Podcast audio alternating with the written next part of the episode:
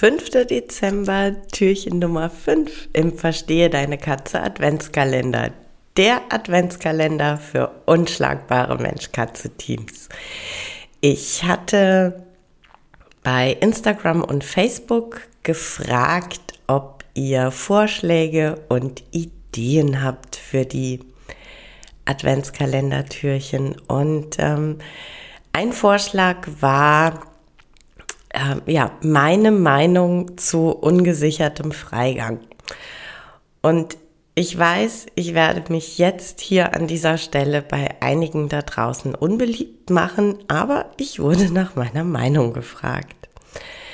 Für mich ist ungesicherter Freigang No-Go. Das ist aber tatsächlich meine persönliche Meinung und mein, ja, meine Überzeugung, was meine Tiere betrifft.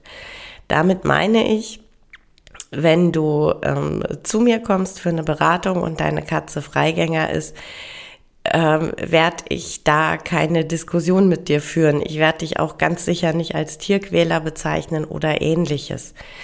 Nichtsdestotrotz ist meine Meinung, dass auch Katzen nicht in ungesicherten Freigang gehören. Es ist ein um Vielfaches erhöhtes Risiko, dass den Katzen was passiert, auch schlimme, ganz schlimme bis tödliche Dinge passieren. Ja, das heißt, ich setze meine Katze großen Risiken aus.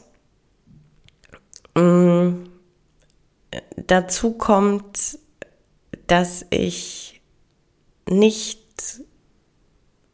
unter Kontrolle habe, dass es nicht meiner, meiner Kontrolle unterliegt, ähm, auf wen meine Katze trifft.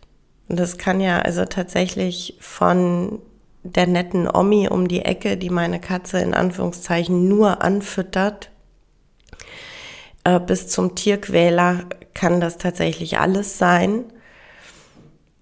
Und dann mal tatsächlich ganz pragmatisch, die Katze ist das einzige Haustier, bei dem der Mensch irgendwie immer noch der Meinung ist, dass das völlig okay ist, dass das ungesichert durch die Weltgeschichte turnt. Wir würden nie einem Hundehüter sagen, ja, warum geht denn dein Hund nur dreimal mit dir am Tag mit alleine spazieren?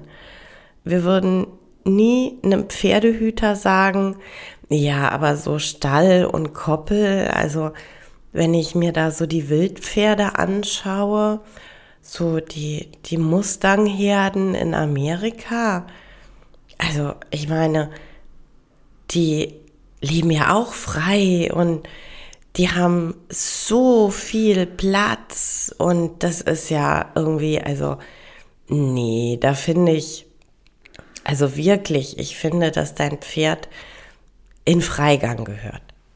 Das würde keiner tun. Also, das würde auch keiner irgendwie normal finden.